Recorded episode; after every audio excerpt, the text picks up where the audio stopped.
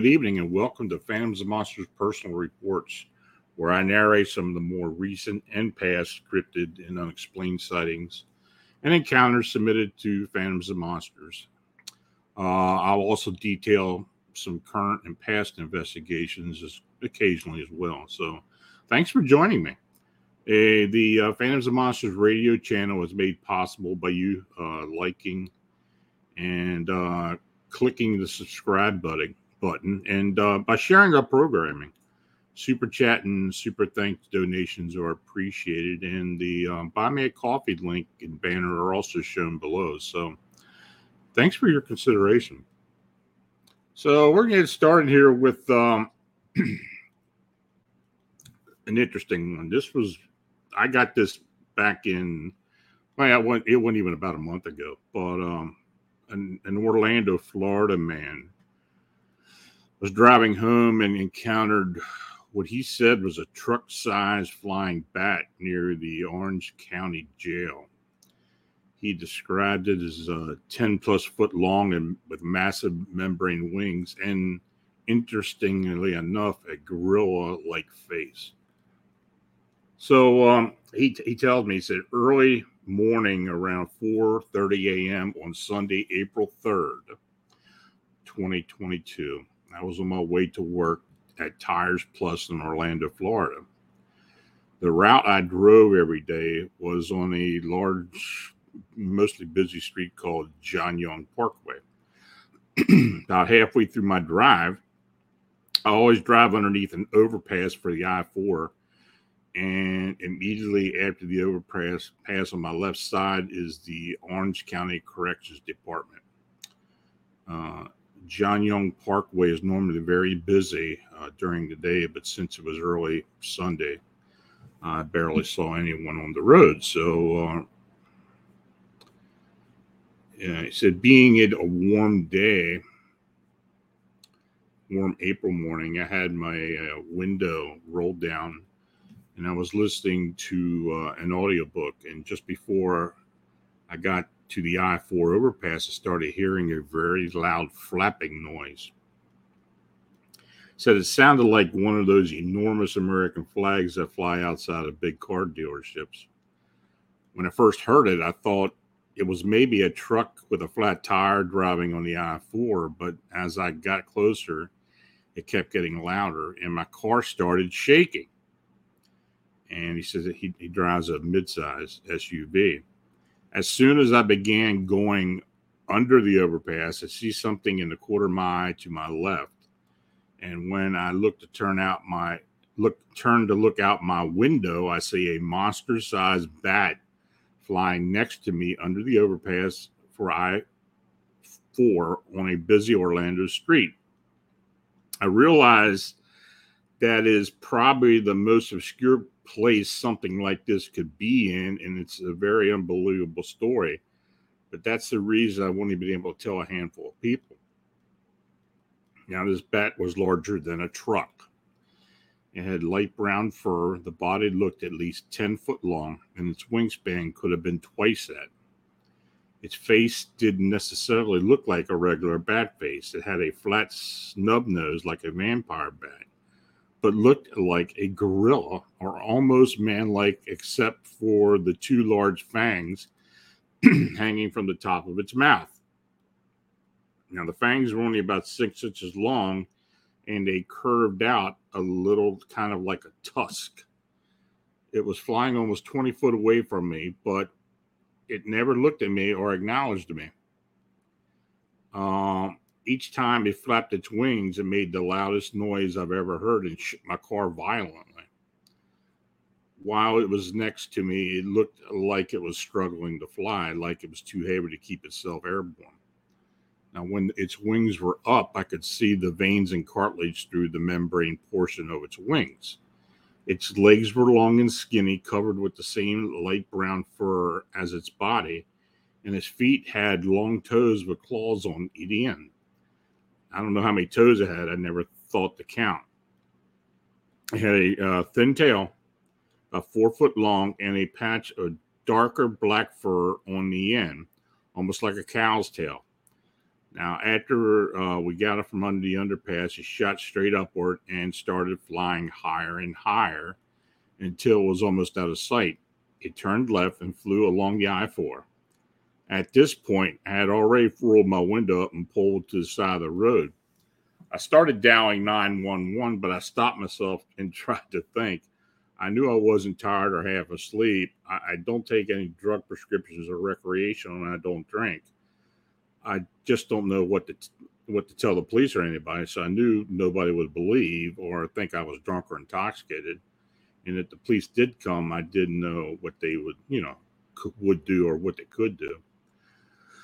Uh, I was shaken for the entire day. The first person I was told I told was my fiance, although she was considerate about how I felt. Uh, I don't think she believes any of it, or at least thinks I was seeing things. I had also told my younger brother the next day because he had always been a firm believer in cryptids and anything supernatural. Um, he told me it sounded like I might have seen an Ahool. I had never heard of an Ahool before, but after he told me about, I looked online as to what was description and it matched. It's almost exactly what I saw. I have never been a believer of Bigfoot, Mothman, or anything of that nature. I had always thought that something that big living in the area would be discovered and documented easily. But after seeing a truck sized bat flying under a busy interstate in the middle of Orlando, I believe any, if any of it can be real. I'm doubtful that anyone will ever actually believe me on this story. Uh, I wouldn't even believe myself if somebody told me but I had to be at least I had to at least try to tell someone. I don't want to sound dramatic, but that morning changed my life and it changed how I see the world. Now, actually, the Ahool is a um, is a winged bat-like cryptid that has been described fairly similar to what he he states. Uh, I think the sightings, for the most part, have been in the jungles, uh, mostly in Central and South America. Uh, don't quote me on that, but I have had maybe one or two Ahool uh, sighting reports over the time. So uh, I don't know what he saw, but uh, it's pretty interesting. And quite frankly, if this was a winged humanoid of some type, it's probably bigger than any of the ones that we've had before. So um, I don't know. I don't know what he saw, but it's interesting. So um, and and just by the way he presented to me, and and and you know, I, I think he was telling the truth. I think he actually saw something. So um, again, if you um, if you have questions about this, and you know, want to ask me, feel free to do so. Um, or we can just wait till the end of uh, the end of the presentation. So um, the next one I have here, the um, the person wrote in stated uh, regarding one of your mantis stories. I thought I thought I would share my tale. Now this, I tell you, this got this uh, report got a, generated a lot of interest from a lot of people within UFO community. I got a lot of inquiries about this, and apparently the individual who uh, who it involved is a real person. I have tried to contact them without much uh, success, but uh, and I'm not going to name them, but uh, they um, they are real and they are who they say they are. Uh years ago, my wife and I were at a conference, if I remember correctly, and talked to a well known UFO researcher named GW. He is known as a physicist. GW told us the following story. He was attending a discussion of some kind concerning UFOs. It took place in a building where the rows of chairs were close and tightly packed. He was in the audience listening to the presentation he noticed a family of three sitting in front of him a father, mother, and a child. Now, during the lecture, the presenter was discussing possible UFO pro- propulsion systems and was discussing how a UFO traveling in atmosphere might use a ram jet design to assist during flight. The child of the family leaned over to his mother and started to say, But that's how our ship runs. The mother quickly shushed the, the child, but not before GW had heard what was said. Now, after the presentation concluded, everyone was leaving. GW managed to locate the woman by herself and discreetly asked her about what he had heard. She was friendly and verified that she and her family were not native to Earth. He was excited and started to ask questions, but she didn't want to go into detail, but did admit that her appearance was not what she really looked like. Uh, he asked her to show him the truth. He described what she very slow that she very slowly lowered her cloaking device to show her real form. He described her as a praying mantis insectoid type alien. Only he saw it. No one else in the area did. He said that she was amused that he didn't react to her form. He had more questions, but she declined to answer and then left. Uh, I don't think this story was published anywhere because he told it to us in person. Maybe you could locate him and ask him for more detailed account. Keep up the great work. Uh, I never knew so much of this happen. I'm always looking behind me when walking in the woods now. And uh, yeah, GW is actually a physicist and a UFO researcher. And uh, I'm just trying to get a hold of him for some clarification. But just the way it was presented to me, and, and the, the person who did present it to me is, is very forthright. So, uh, yeah, it makes you think. Um, you know, it's funny. This is something we've thought about a lot, especially with the Chicago sightings, that it does seem that maybe certain people or have the ability or able or been given the privilege to look at these things, to see these things. Uh, and also the question they asked is are some of these beings actually camouflaged or cloaked somehow while they're on our earth plane?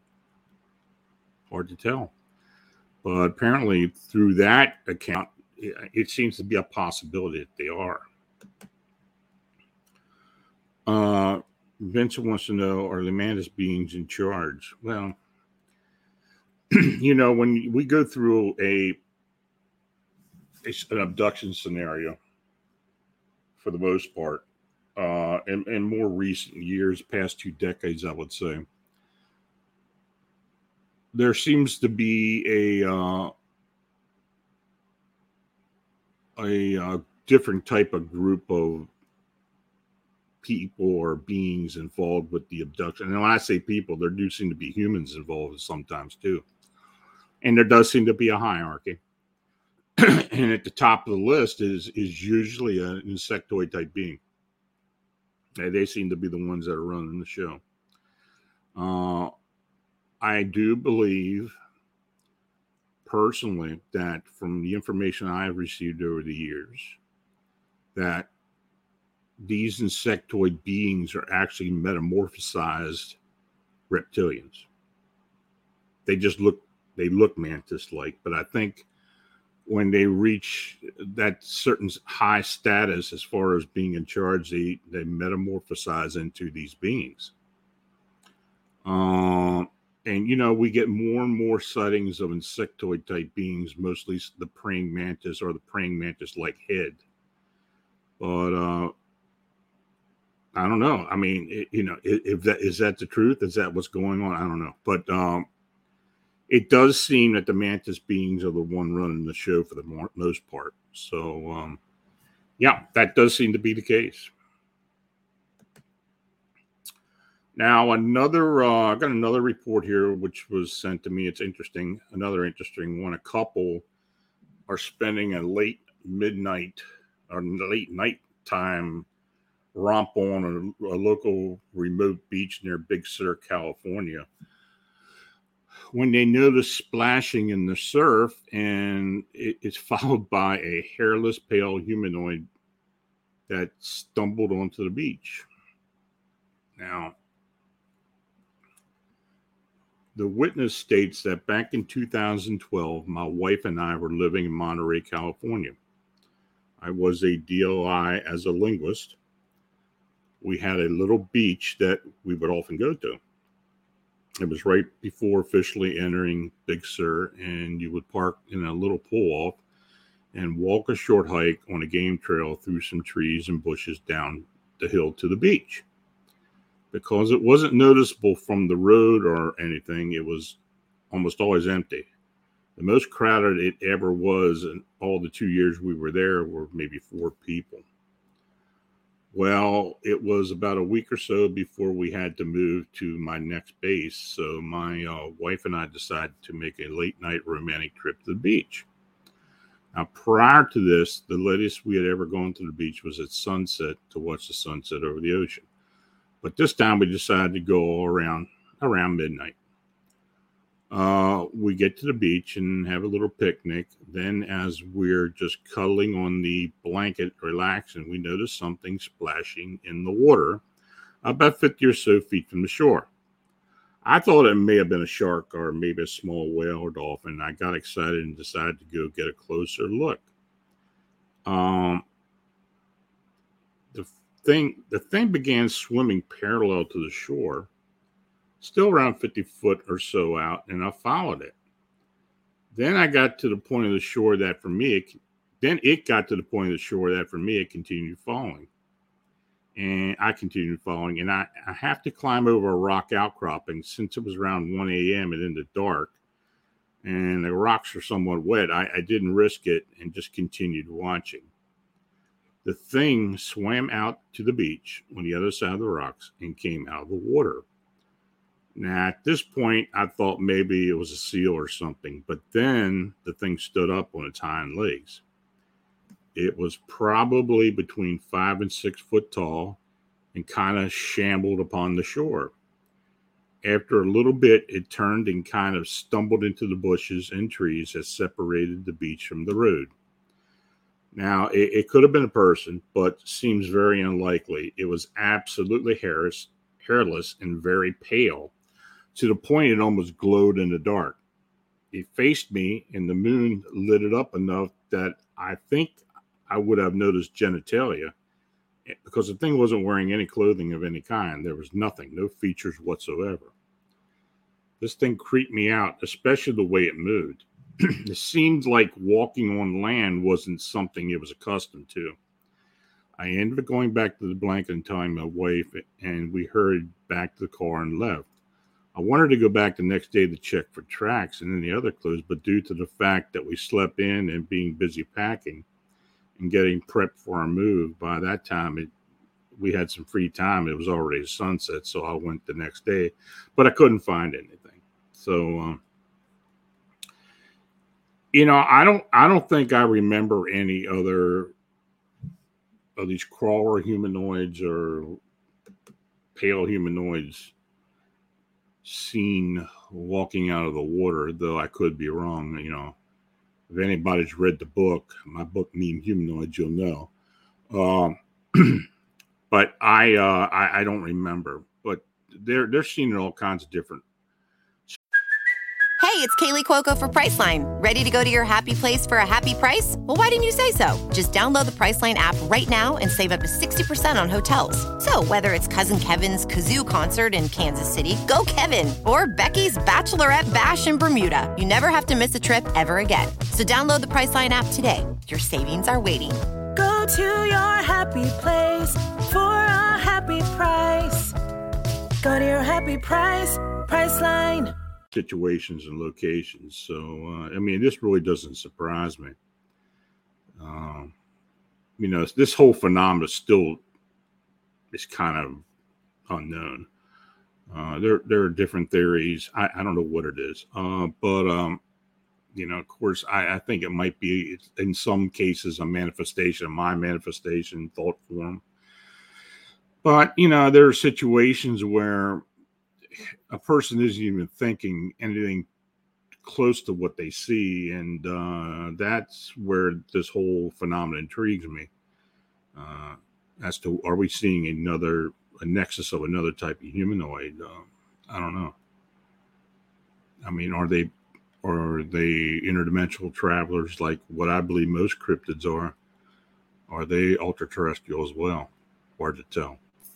So, our Richard Richard Vincent asked, uh, "What are these crawlers, cave beings thought from?" I don't know.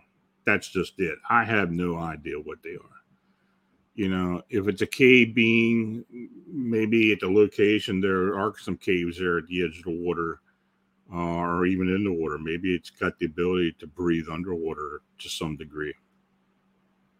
Um, you know, the more and more I, I hear these accounts, I think the more questions we really have.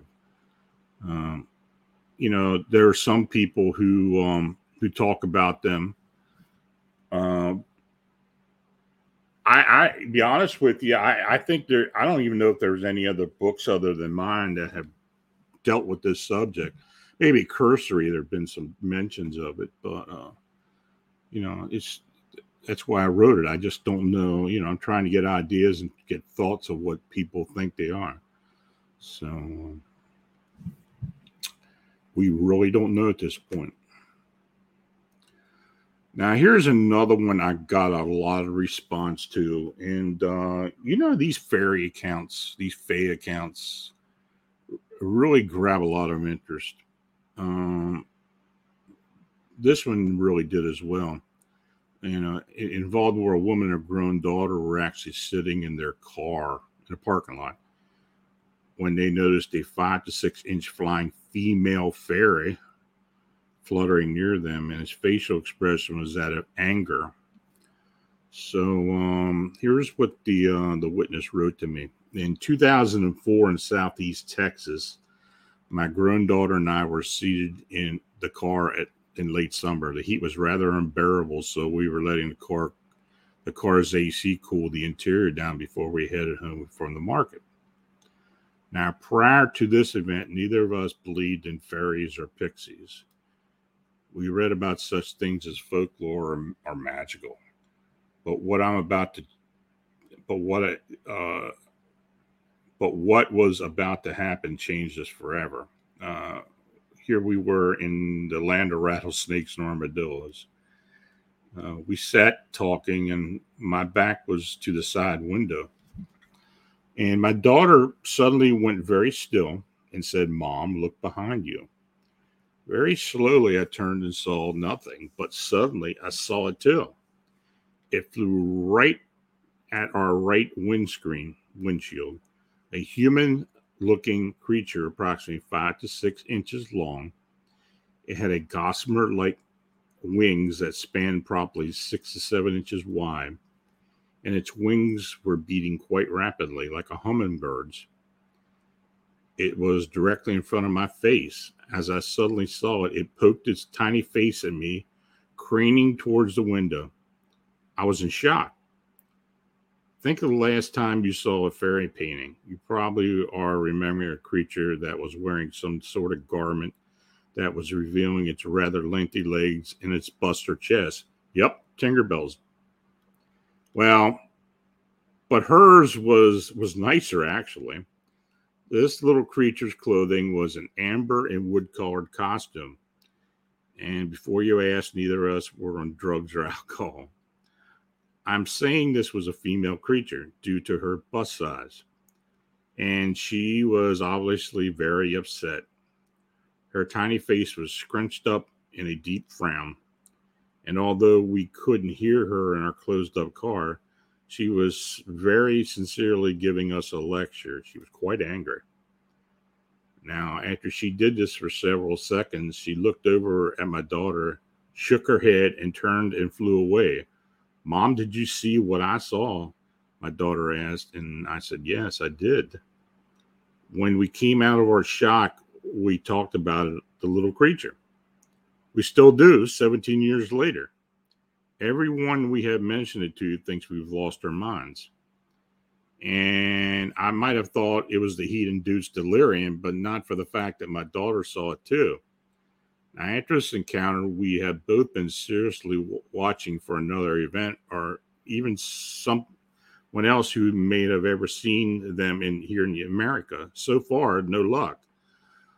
So I question are there's others in the United States. now I, I now live in West Virginia.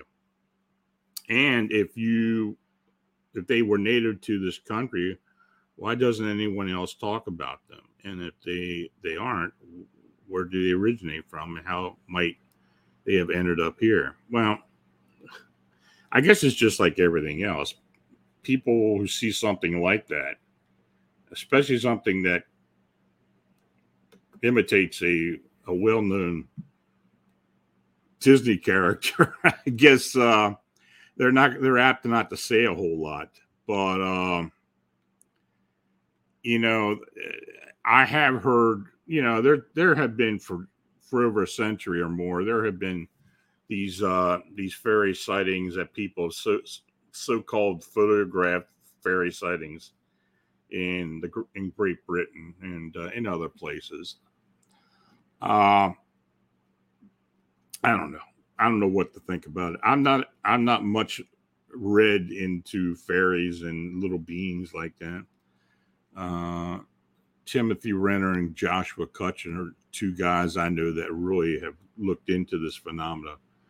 Uh, so um, you might, if you have any questions, you might want to ask them. Uh, I, uh, if I get actually, if I, I do get Tim on the show again, which I probably will not too long, not too in the near future anyway, because uh, he does a lot of investigating. He's actually he's actually part of a uh, an investigation we're doing now here in Pennsylvania of a uh, a possible upright canine sighting near Reading. So um, if we can get that pinned down, talk about that, maybe I'll get him on there and I'll ask him about the uh, the fairy phenomenon, see what he says. But Joshua Joshua Cutchin has also been involved with that. They've written several books together, so you may want to check them out on Amazon because uh, they do a lot of very good research. They're excellent researchers. So the next account is where a teen and his family were deer hunting in the mountains of north central Pennsylvania. The witness was in a boggy area when he observed a man dressed as a 16th century conquistador. Now, time slip, I don't know, but this is this is an interesting one. Back in the early 1990s, during my early teens, my clan had headed into the north central mountains of Pennsylvania for our annual buck hunt. And most of us had never hunted this area, but my dad and his brother, my uncle, had hunted here many years before, but just one time. We had decided the night before opening day that we would hunt a remote area that required a hike of about two and a half miles back on an old logging road.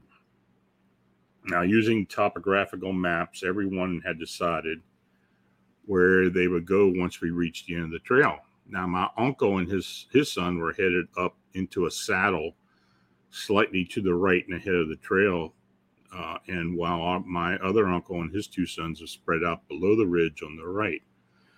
My dad was headed to the left of the saddle, and my younger brother was headed to the left of the trail into the shallow hollow. I had chosen to head for a bog between my brother and dad. Uh, when I when I had chosen the area the night before, I noticed a glance between my dad and uncle, and I promised them that I would only skirt the edge. I knew better to wander into a northern bog, even a small bog like that, what could be very dangerous. Uh, we headed out after a hearty breakfast and hit the end of the logging road about a half an hour or so before dawn. As we wished each other luck and sp- split up, my uh, dad looked at me and sternly, he looked at me sternly and said, Be careful in there, boy. I assured him I would and headed for the bog. It was a dreary, misty morning with temperatures hovering just above freezing. The ground was wet, so moving through the forest was especially quiet. I figured I would angle in and hit the bog's edge at about midpoint and then still hunt the edge until I hit the midpoint on the other side. You know, the way in, as the woods slowly lit up with an overcast dawn, I slipped past a pair of squirrels heard a woodpecker up the ridge and had spotted a few chickadees. A blue jay spotted me, however, and sounded the alarm, which really upset me. But it was a typical morning in the woods. And as I approached the edge of the bog, nature called, or more accurately, the heavy breakfast called. Reluctantly but hurriedly, I, I dug a small hole at the base of this huge hemlock, dropped my drawers, and fertilized the tree. Now, as I was squatted there, I realized that something had changed. Not only had the blue jay disappeared, but it seemed like everything else had too. There wasn't a sound anywhere, and I had the unshakable feeling that I was being watched. In my rather exposed and vulnerable condition, I tried to make myself smaller while at the same time scanning the woods around me and strained to hear the slightest rustle or uh, twig snap.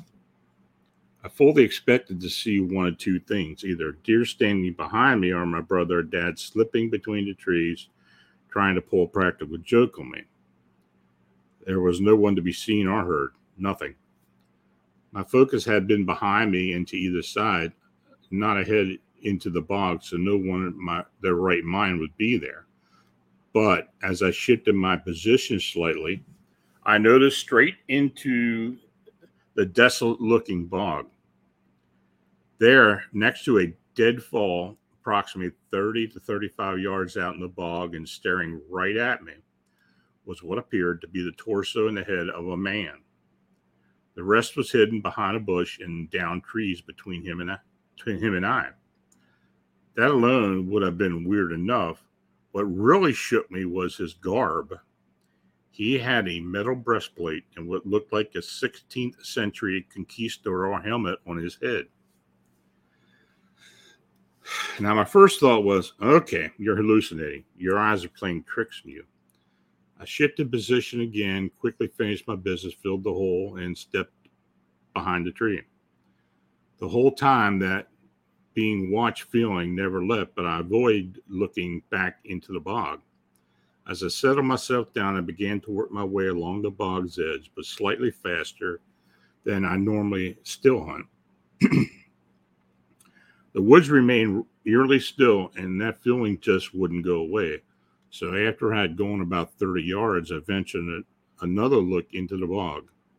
As I scanned through it, I slowly looked back towards where I had been. I had thought I'd seen the uh, man and easily picked out the deadfall, and sure enough, there slightly to the left of it was the conquistador again.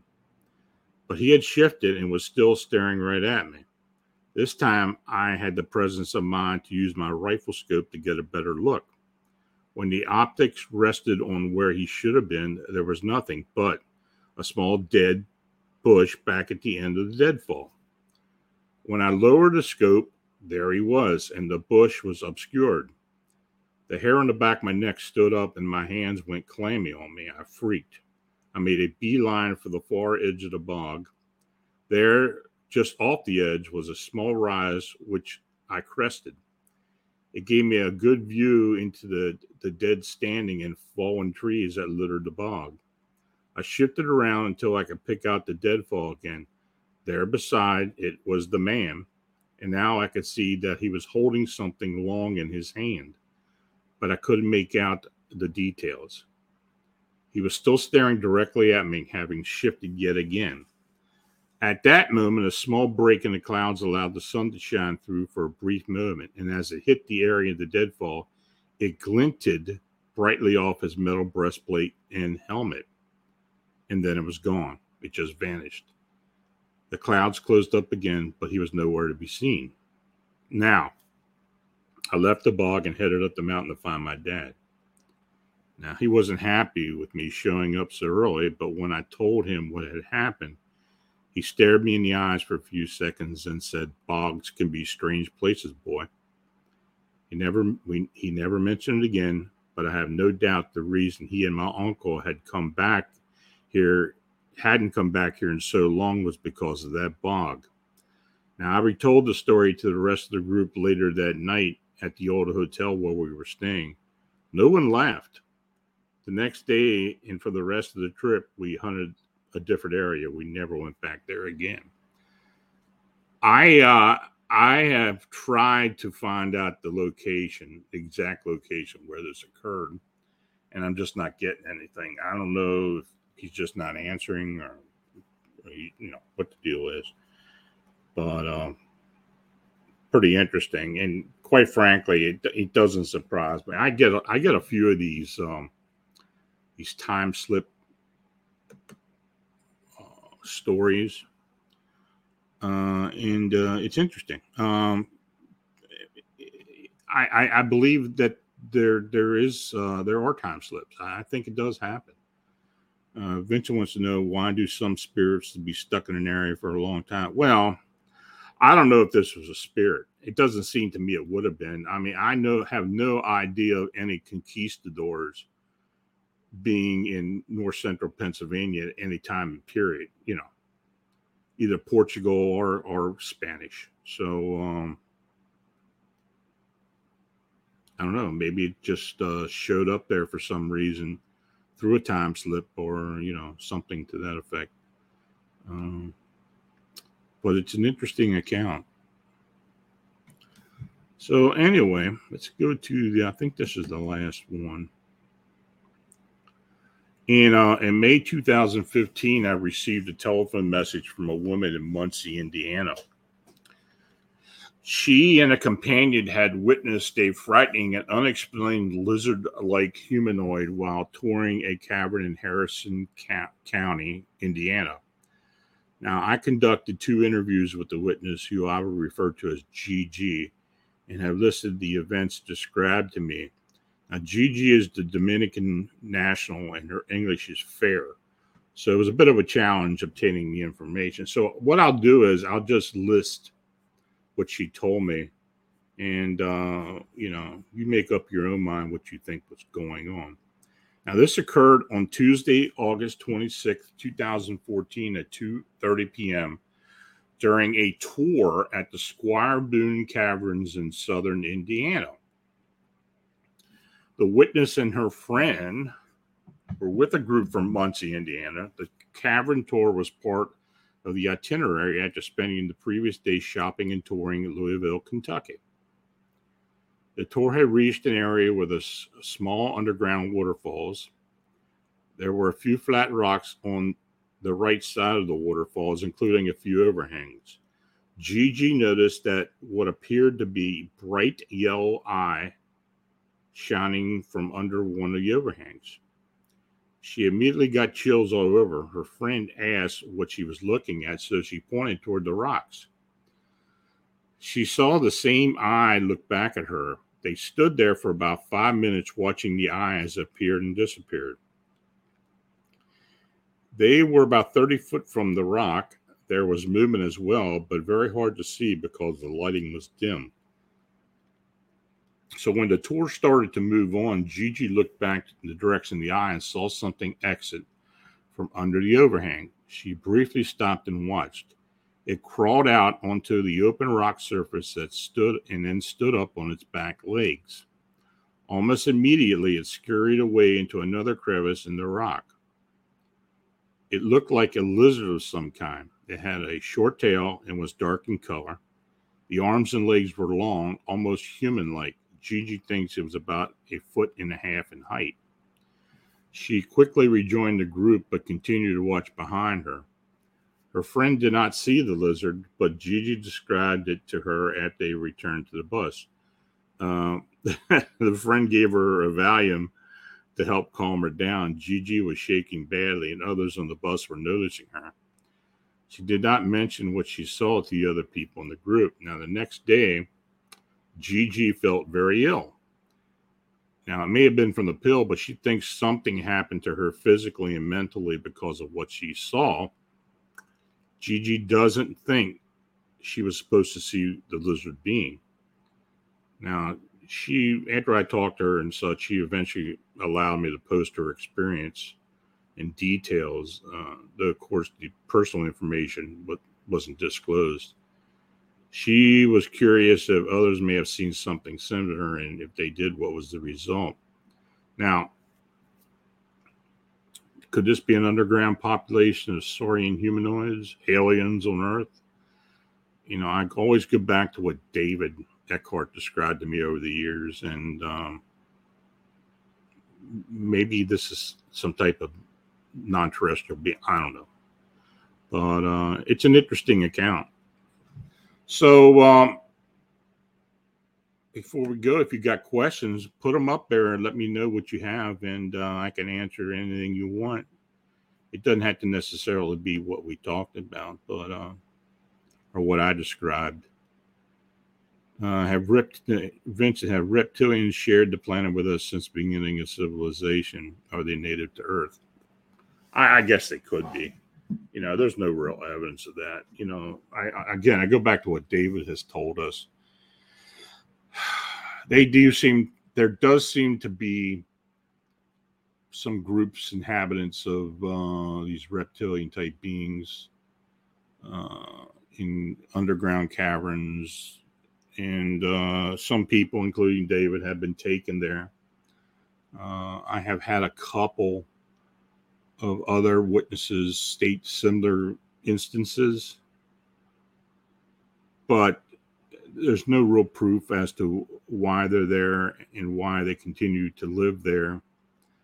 Um, but uh, you know, when we get accounts like this of you know being in, let's say, a cavern or in an area that's got caves and such, and people see these type of things, you got you got to wonder if there if there's a population somewhere in an underground. So, um, yeah, Jeff Adams asked it said that the Frogman sightings in Loveland near Cincinnati. Yeah, that's the uh, Little Miami River, and actually, people still see these things there. So, um, that whole Frogman, Loveland Frogman phenomenon is pretty interesting. Uh, I've gotten a few reports over the years, and quite frankly, we've had some Mothman reports around there as well. How many books about reptile? Uh, there are a few out there. Uh, I probably have enough to write a book, but I haven't got to that point. Uh, maybe one day I will. Okay, if there are no other questions. Uh, I just want to say uh, if you have an unexplained encounter sighting, you know, feel free to contact me through the Phantoms, Phantoms and Monsters blog site. And uh, thanks to each and all of you for watching and chatting. If you make a donation, it's truly appreciated. Uh, your support is what makes this all possible. Please like and please subscribe. And uh, you have friends, bring them over, share the content, ask them to subscribe to the channel the more we get, the faster we get to 10,000 to where we can do a lot of different things here. And uh, we are planning on setting up merchandise, and people who do become members of the, the website will receive very deeply discounted merchandise when it, it becomes available. We're working on it now. We're uh, actually been talking, we were talking about it last night, and uh, we're looking to offer some unique stuff as well as other material like you know shirts mugs and the whole thing but uh, we're trying to uh, we're trying to make it uh, conducive to uh, satisfy our uh, our members so um, uh, and it, look if you have a sighting or encounter report that you'd like to be considered for personal report show and post on Phantoms and Monsters you know either forward to my email at lonstricklerphantomsandmonsters.com. Now, let me remind you this coming Friday, this Friday, I welcome researcher, producer, and author Daniel Allen Jones to the show. His book, Aurora 125 Years of UFOs, Aliens, and a Texas Legend from 1897 examines the 125 year old alien encounter and UFO mystery from Aurora, Texas. Uh, it's a crazy story. I um, I've I have seen some presentations of this phenomena, but I'll be interested to see what Daniel says about it. Uh, he also discussed other investigations, in, including this uh, giant salamander investigation that Ken Gerhard had mentioned he was involved with. So, um, you know, make sure to join us this Friday night. So, um, uh, until the next time we meet, Stay healthy. Have a safe, enjoyable week. Good night.